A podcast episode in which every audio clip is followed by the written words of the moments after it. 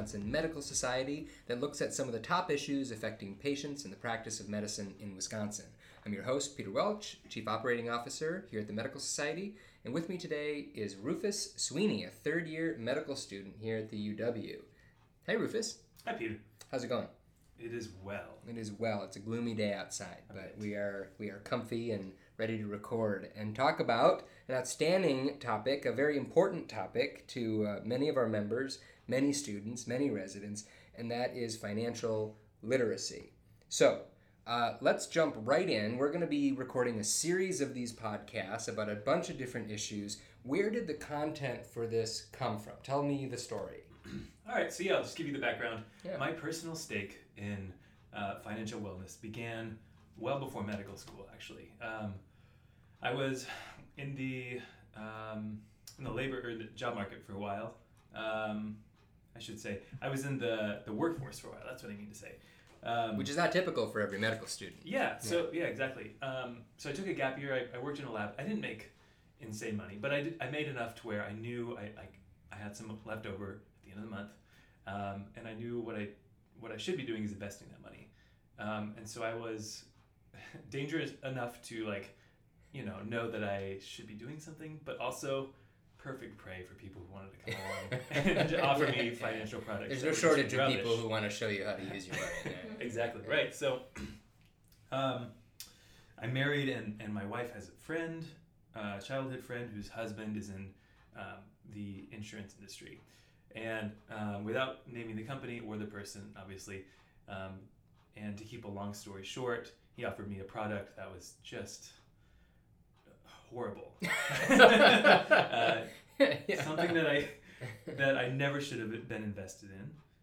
It was a whole life insurance thing.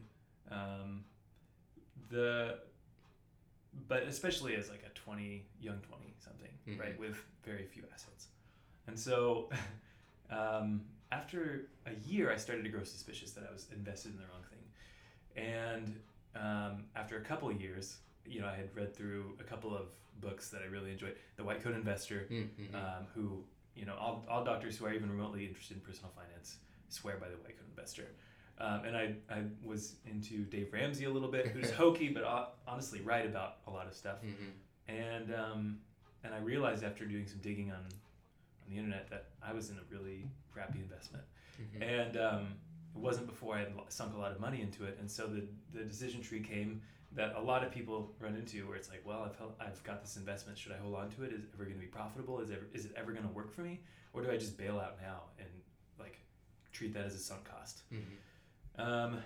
I ended up canceling the policy. It wasn't as junky as a lot of whole life insurance can be. It was mm-hmm. actually starting to turn a profit after 2 years. But it was still not great. It was not a good investment for me. If I would have mm-hmm. thrown that into a Roth IRA in the S&P 500, who knows what it could have turned mm-hmm. into. So I cashed it out. I got out. And I realized a couple things dawned on me at the same time. One, how many people are making this mistake, right? Even before medical school, because as part of their program, often insurance agents or salesmen will target pre-med students earlier on, right? Which is just absolutely mm-hmm. Egregious. Mm-hmm. And two, what can I do to prevent this from happening? And so. Serendipitously, as I was kind of pondering those things, Elizabeth Ringel of Wisconsin Medical Society sends out a blast email to all the students, and she's like, you can do Shapiro fellowships, mm-hmm. And that's fine. You'll do research, and that'll be good for residency. Alternatively, you can do a fellowship with Wisconsin Medical Society with mm-hmm. your summer. And so with my summer between first and second year medical school, I decided to do a fellowship. As part of that fellowship, I was like, this is, I knew it was a bit of a stretch, a little bit of a reach, but I wanted to make a course for fourth year students that they could take to learn the basics of personal finance, to not make the same mistakes that I had. Mm-hmm. Because I figure if you could catch students before they get to residency, they're in a really interesting transition point, right? Where they're going from an extreme negative net worth during mm-hmm. medical school to suddenly starting to make money. So how do they triage their money? for the first time, right? How do they, where do they allocate their funds first? And so that's basically the whole idea behind that course, is to like help students to navigate those difficult decisions. We had our first cohort of students actually a week ago, and it was good. It was a really good first implementation. They were there was a lot of excitement and a lot of I would say optimism after the course was over, whereas before the course they were like, what do I do? So you think of something that there's a hunger for, there's a need for, uniquely in the physician profession. Yes, I think so. Yeah, because look, we are really attractive. The old adage of like a rich doctor is not entirely true. I mean, the people listening to the podcast will know. Yeah. It's not 100% true, but there is some truth to it, right? We are high-income professionals. Yeah. And so there's a really huge opportunity for financial, I'm putting this in quotes even though you can't see it, financial planners to come along and tell you how to spend your money and tell you where to invest your money. Well, and it's interesting too, I mean, would you say, this is maybe broad strokes, it may be a stereotype, but most physicians don't have really any education in this, and oftentimes are the high performers in high school and in college that get tracked into medical school. When did they have an opportunity to come up for air and sort of, you know, I'll air quote now, the real world, let them see what's going to happen with their finances? It maybe doesn't happen. And so you hit your residency, you hit sort of your first major paycheck. After residency, you hit a much bigger paycheck as a physician. When in the first 3 decades of your life did you have to make some of these financial decisions? And again, that's not every physician. Clearly, you know, you're not on that track yourself. But does that make physicians uniquely vulnerable to sort of this predatory advising? Yes. Yeah. Just to answer your question briefly, yes, yeah. It does. And that's one of the reasons why I think it's so important to catch students while they're in medical school, because. You know, we actually took a straw poll, and we had students raise their hand if they had a steak dinner offered to them by any, you know, fill in the blank insurance company, and about 3/4 of the students raised their hand. Sure. And this is during medical school, so you can imagine how that just gets ratcheted up during residency, and it doesn't get any easier when you become an attending. And so, so at some point, you've got to give people a fighting chance. You got to give physicians a fighting chance. Yeah. You can't just keep punting it down the road. And there are some programs in the country, some medical schools. I think there are 4 right now who are taking this seriously. But 4 out of like 200 is kind of mind blowing to me. There are some residency programs and some fellowships that are, but they're few and far between. And so. The whole idea behind this is that not only is it something that UW students can take advantage of, but eventually through podcasting, right, through, you know, some outreach efforts, this can be scalable, right? This can be something that, you know, medical students, pre-meds, residents, and full-blown attendings can take advantage of at whatever phase they are in the process. I like to think about financial planning similar to like fitness, right? You know, it's like it's a few relatively simple concepts and rules that are kind of hard to follow. Like they're hard to follow in principle. It's hard to not have that extra donut. It's hard to, you know, get out and work out when it's a gloomy 40-degree rainy day. You know, those things are, it's a simple concept, but it's hard to do in practice. It seems like financial literacy follows a similar path. Yeah. I just want to mention too that it's, you know, this is a great collaboration from sort of the 3 different arms of the Wisconsin Medical Society. And the foundation brought you into the loop with, you know, with this fellowship opportunity. WisMed Assure, our financial and insurance arm, is really interested in helping educate, you know, young physicians about, you know, how to be successful essentially. And then the Medical Society itself looking at ways that we can continue to drive member value to all of our 10,000 members across the state. So it's a very exciting collaboration for us, and I'd love to just sort of jump right in with our first topic. You know, today we're talking about, for this first podcast, the issue of budgeting. I try and avoid the word budgeting as much as I can because, you know, maybe it's something that's personal to me, but I think a lot of people view budgeting as restriction, as something that is like a very rigid, like mold cast, and you can't break out of that, or else you run the risk of you run the risk of disappointing yourself or shaming yourself, or as you're growing up, if you decided to spend your money on things that weren't college savings, then mm-hmm. maybe you get some disappointed looks from your parents and maybe like a stern talking to. And so that's in my mind what budgeting is associated with, until I started having conversations with my partner, and we've been through this conversation probably a dozen times.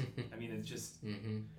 it's like one of those things we can't quite settle on. What is budgeting? What does it mean? Mm-hmm. And the latest iteration that, as we've conversed about it, is, well, if you don't have a goal, if you don't have something you're aiming for, then budgeting doesn't make any sense. Like your day-to-day interaction with the things that you choose to spend money on is like only makes sense in the context of a longer-term goal, from my view. And so for me, goal setting is how I have sort of, that's the word I've replaced budgeting with. Is like budgeting just is lost to its own reputation. What are the big things you got to start with? What are some of the big things that a physician should be thinking about, a student should be thinking about when they're setting up these budget goals? It's a really good question. So as far as I can tell, when it depends on what stage of your career you're in, but often the priority comes down to your personal, what you personally prioritize. So for example, if you're extremely debt averse and you just can't stand, you wake like it keeps you up at night thinking mm-hmm. about your debt, then likely that is your chief concern, right? Not to talk too much about, mm-hmm. Chief complaint. Not to tie this too much back to the medical profession, but like that's great. But if your chief complaint is a heart attack, then you're not going to want to, you're not going to care about that skin, whatever, that the mold mm-hmm. growing on you. Same with, if you really hate debt, then investing is going to be really uninteresting to you until that debt is gone, right? Mm-hmm. And so I think the goal that you set largely depends on your own priorities. That said, I think there's this unending debate between once you have established your emergency fund in residency or when you become an attending, once you've got the right insurance for yourself, then you can start thinking do I invest or do I pay off debt? Like mm-hmm. if debt isn't that hard on you, then there is a good case to be made that investing could yield a higher return over time than paying off that guaranteed however many percent, 5 to 6% mm-hmm. that your debt might be accumulating. Conversely, does it really matter that much? Does the debate need to be had that fiercely? I don't know. I think honestly, putting your money somewhere where it builds your net worth is more important than debating over the finer points and splitting mm-hmm. hairs. I think we often lose the forest for the trees, right? We miss the forest for the tree, so we often end up like zooming in so microscopically that we lose sight of what's actually most important, which is building your net worth. Mm-hmm. And there are lots of paths to do that, exactly, right? It's interesting to talk about, the physician population, the resident population, because unlike many other people out there, there's not a guarantee for an income, but the job demand is great, and the paycheck is great, as you mentioned, the same things that make physicians good targets for sort of predatory financial folks. But it's we're past that, those concerns that affect 60, 70, 80% of Americans out there don't necessarily have that same worrying factor for physicians. Right. But that goal setting, I want to ask, let me say it again. When goal setting for a physician, the personal preference, I take that to heart. That's something that you have to consider. But there's got to be sort of standard good decisions to make. Like you mentioned, the emergency fund and how to invest in your 401k. All things that I'm sure we're going to talk about over the next 10 podcasts. But as I want to bring this first introductory podcast to a close, tell me a little bit about that connection between you know, physician satisfaction, job satisfaction, life satisfaction, and finances. I think, you know, we talk a lot of, about burnout here at the Medical Society, and, you know, the number's been pretty stable, around 54, 55% of physicians are burned out. Yeah, absolutely. And when you think about, these are the caregivers whose skills are so needed, there's already a shortage, and you talk about people retiring early, hating their job, loving helping people, but hating how it's done. So how do we connect in that financial well-being element to physician wellness? That's a fantastic question. So I think this is relatively a new development in my understanding of budgeting, actually. So I'm just going to try it out here for the first time in this podcast. It's something that I didn't even include in the course because it's something that it's the latest iteration, the way I think. Yeah, let's take it for a walk. Okay, so Clayton Christensen, former dean of Harvard Business School, he theorized a lot about innovation theory, how markets get disrupted, right? Disruptive innovation.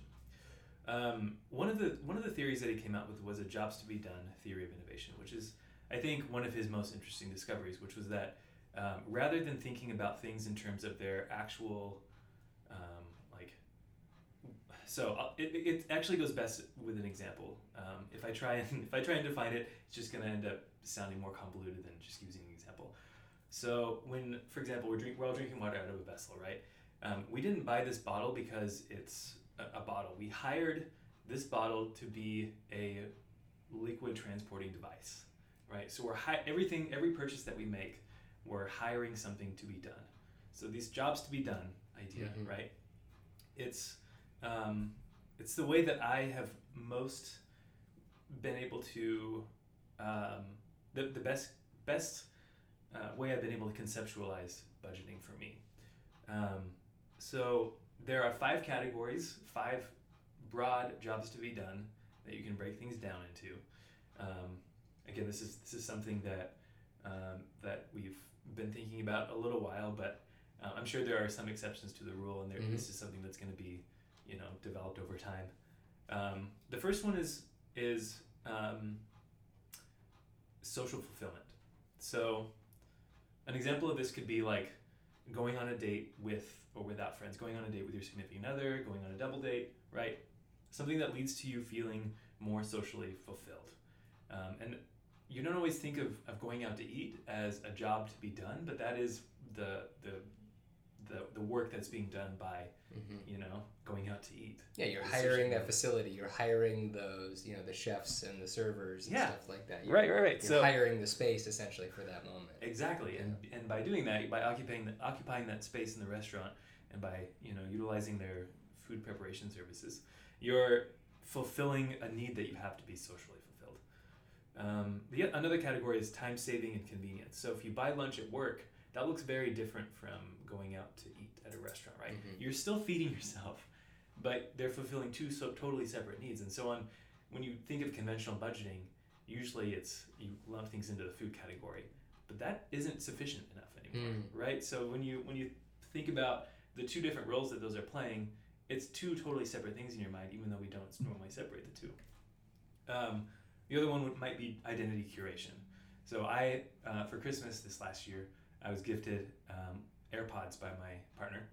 And, you know, there are like AirPods that are super cheaply made on Amazon that probably work nearly as effectively and would serve a similar purpose as AirPods. But I wanted the Apple ones. And why did I want that? And I had to puzzle over that. I was like, why did I want the Apple ones so bad? You know, it was important to me. And there may be a few advantages to getting Apple. It connects better with your like Mac products, your Apple products in general. But is that worth the price you pay? Probably not. I think identity. It was part of my identity curation to buy this specific product, right? And to spend that 10x amount that I spent on this product, and not to rationalize irrational behavior like that. That's what this podcast is about. Exactly. Rationalizing your irrational. No. Right. So, but I don't think it was totally unreasonable to spring for those specific things because there's value in curating your identity, and there's value to, I mean, I know this might be controversial, but there's value to that Tesla that you buy, right? Mm-hmm. It's not just about saving electricity or saving the earth mm-hmm. by reducing your carbon footprint. It's sexy, but it's not all about that. Let's be honest. There's other electric vehicles out there, right? So it's a status symbol. It's a status symbol. Absolutely. You're curating your identity by mm-hmm. doing it, and I say more power to you. Just don't make those sorts of purchases a routine thing, right? But if it's part of your identity curation, I think it's okay. I think that's a really important one, and it can't be, I don't think it can be overstated. I think identity curation is actually a really fundamental part of your purchasing process. So those are the first three. So what's number four? Number four is professional expectation. So this one sort of fit outside the bounds of everything else. We thought, so for example, when you buy that long sleeve shirt that you need specifically to fulfill a criteria for your professional expectation, mm-hmm. I think that's a little bit outside the bounds of any other category, and it's really important, right? Mm-hmm. Sometimes those things are supplied by your employer, but often they're not. So that stethoscope that listens just a little bit better, right? May not be financed by your employer, but it sure as hell is going to help your patients quite a mm-hmm. bit, right? And as a professional expectation, I think it's reasonable to make those kinds of purchases. The last one is standard of living necessities. So here in the United States, thank God we have a really high standard of living, especially this cohort that we have, like the physician cohort. We live really well. And there are certain things like toilet paper and mm-hmm. paper towels and things like that you just have to buy in order to maintain your standard of living. One thing that's really important about this list is that sometimes they overlap. Like mm-hmm. there's a lot of bleeding that these categories do into one another. But often when you really stop and critically think about it, you can parse these out and say, well, going out to eat, it was part of my identity curation, yes, but I would say mostly it was due to social fulfillment, and so you can fill that category, right? It can go into that category. I think that that's actually advantageous. The fact that you have to think about it mm-hmm. and assign a category to it and like really be intentional about what you're doing is part of the magic of this whole framework. Is like, now I'm no longer just making purchases and lumping them into a category. It's less simplistic, but it's mm-hmm. way more helpful and illuminating in how you're actually spending your money and why you're actually spending your money. It's really interesting. It seems that it can help reveal some dangerous assumptions that we make about how we spend money. So I think that line between the professional expense and the identity expense, you say like, oh, I'm a big shot boss. I need to drive a different car. I'm a big shot boss. I need to get a membership at the local club or something like that, and realizing, is this actually, or I need to dress differently or something like that. Is this actually a professional expense that's going to help me, that's valuable for my career? Or is this just sort of that ego driving what I want to buy now because I'm identifying with that? And so forcing yourself to lump one of these into one bucket or another can perhaps reveal some of those challenges to how we make our purchases. Yeah, absolutely. Well, Rufus, I want to bring this first podcast to a close. I'm very excited about the series. I encourage our listeners to listen to them all. There's going to be 10 more about all sorts of subjects. The next one for the next podcast is about how to live like a resident, even when you're in your first practice job. So I look forward to continuing to talk with you about these, and thanks for kicking it off with me here. You bet. Thanks, Peter. So that'll wrap up this edition of WisMed on Call. If you like what you heard, please visit our website, www.wismed.org, and look for future episodes wherever you get your podcast. I'd also like to say that this podcast was brought to us through the sponsorship of WisMed Assure, where you can go for all of your professional liability, life, and disability needs, and they're really there to help make physicians succeed. So you can check them out at WisMed Assure, that's ASSURE.org.